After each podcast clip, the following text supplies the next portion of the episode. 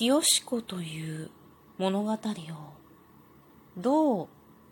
説明しようかと悩んでいる。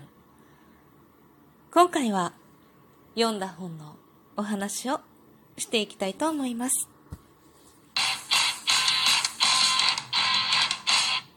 今日もなるようになるさ。こんにちは、アラフォー母ちゃんこと冬木玲です。この番組は私、冬木玲が日々思うこと、本の朗読や感想など気ままに配信している雑多な番組です。久しぶりの、ん？読書感想？久しぶりですね。本は読んでいたり、読んでなかったり、読み途中だったり、積んどくだったり、いろいろあるんですけれども、今回の本はね、多分、もういつの話だっていうぐらい前、半年ぐらいになるかな、前に、重松清さんのね、話にこう子供がね、ハマってこうちょこちょこ読むようになったんですよね。で、青い鳥っていう話だったと思うんだけれど、の感想を、感想？私は感想文っていうのすごい苦手だったので、本の感想をって言われると、もう、えー、えー？ってかなっちゃうんだよね。だからすごく難しいんだけれども、まあ、読んで、なんか話してみる。みたいなことかな。をやってみたいなと思ってたまにやるんですけれどもなかなか難しい。今回はその子供からね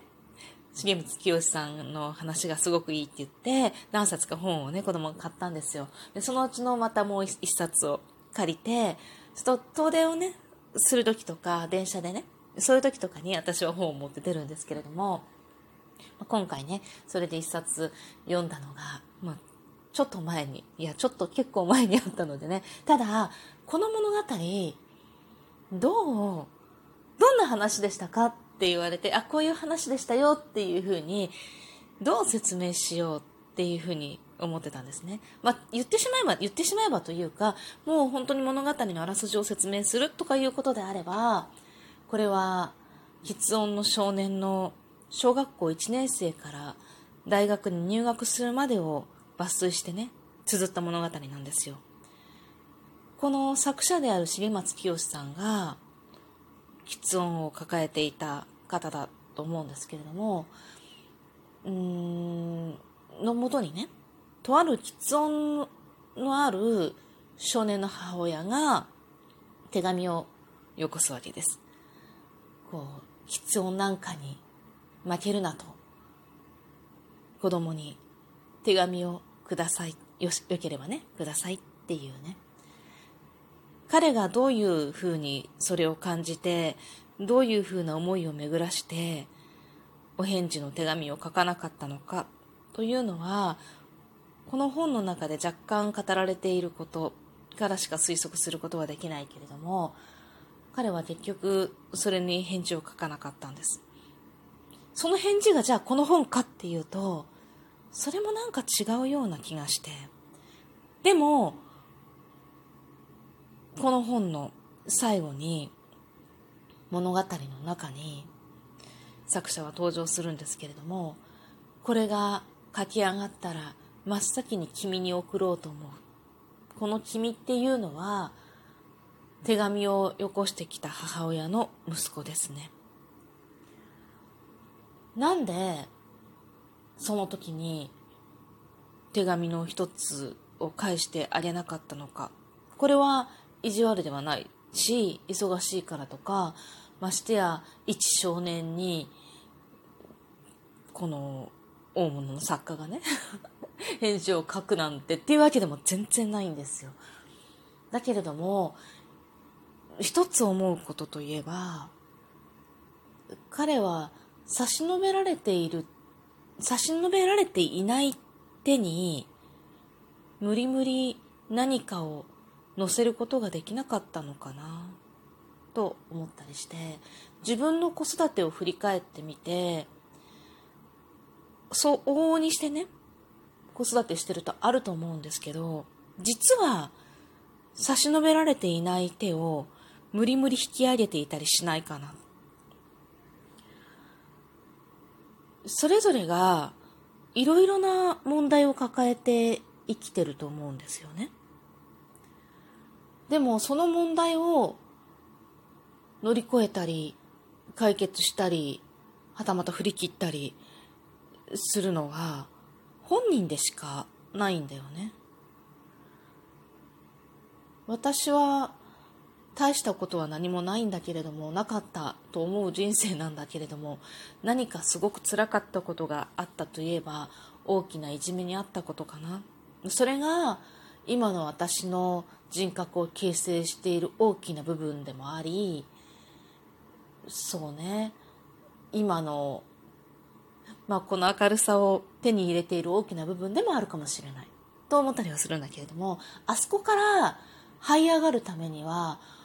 落ちて落ちて踏まれて踏み潰された。そこから立ち上がるために必要だったものって一体何だろうって思うとあそこで戦わなければならないのは私自身であった。誰かが助けてくれて安全な場所に連れて行ってくれて解決することではなかったと思うし物理的にはそれで解決するし、まあ、いじめに関してはね物理的に逃げていいと私は全然思うんだけれども実際私も物理的には逃げたと思うんですね結果なんですけど結果ねでもその自分の心の中の葛藤というかそこから助かるためには自分で戦うしかないんですよね。でそこに差し伸べられた手というか求めてもいないのに差し伸べられる手というのは実は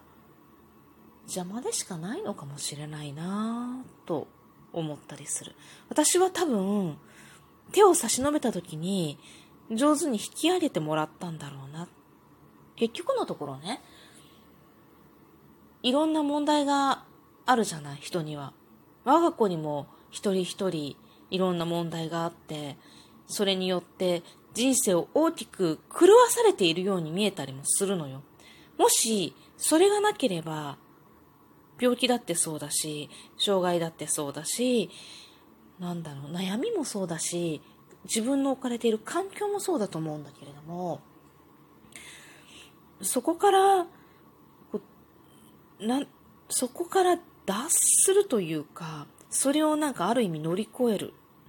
のは自分自身でしかないと思うんだよね。誰かにどうこうしてもらうことではなくって、ただ子供って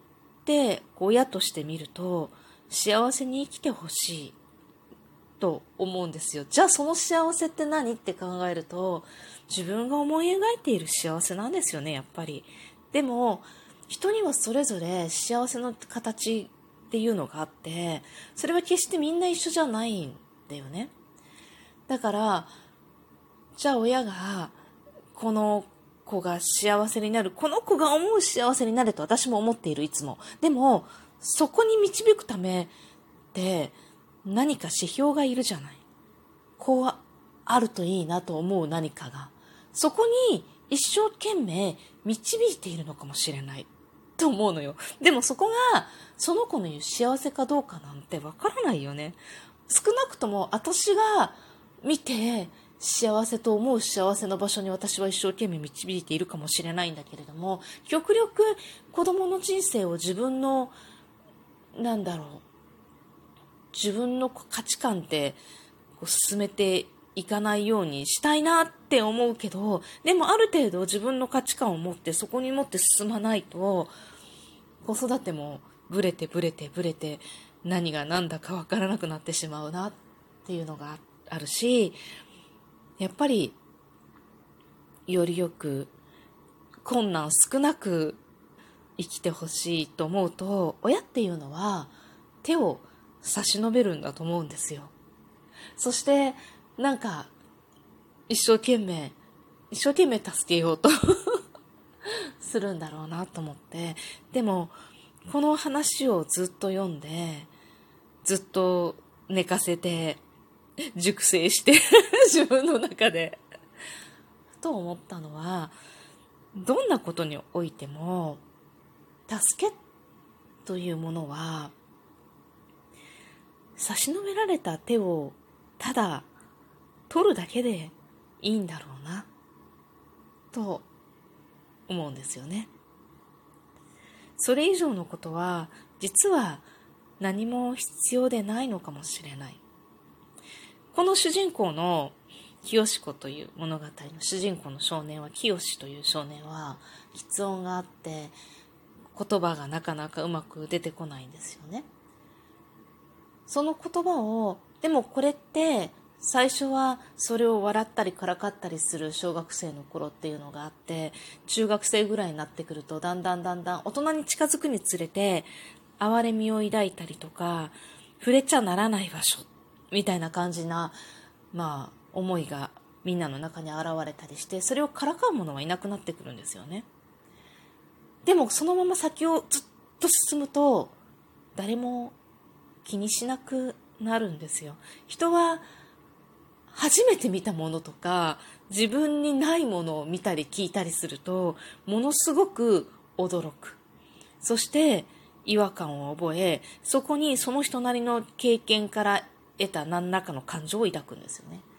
だけれどもそれがずっと続くと当たり前になって当たり前になると人は何も思わなくなる。食べるのが遅い人がいれば遅いなって最初思うだろうけどそのうちその人はそういうものだと思って待つようになるじゃないですか。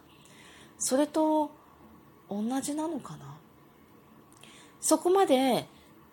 行くまでにお互いにいろんな葛藤があると思うんだけれどもいろんなことを考えたり思ったりとかして何も思わずただ普通にただ何とも何も思わず何もなく受け入れているのは本当に小さな小さな子供のうちだけなんじゃないかな。小学校にも上がる前のね。何だったら幼稚園にも行く前のそんな時だけじゃないのかなと思うんだけれども。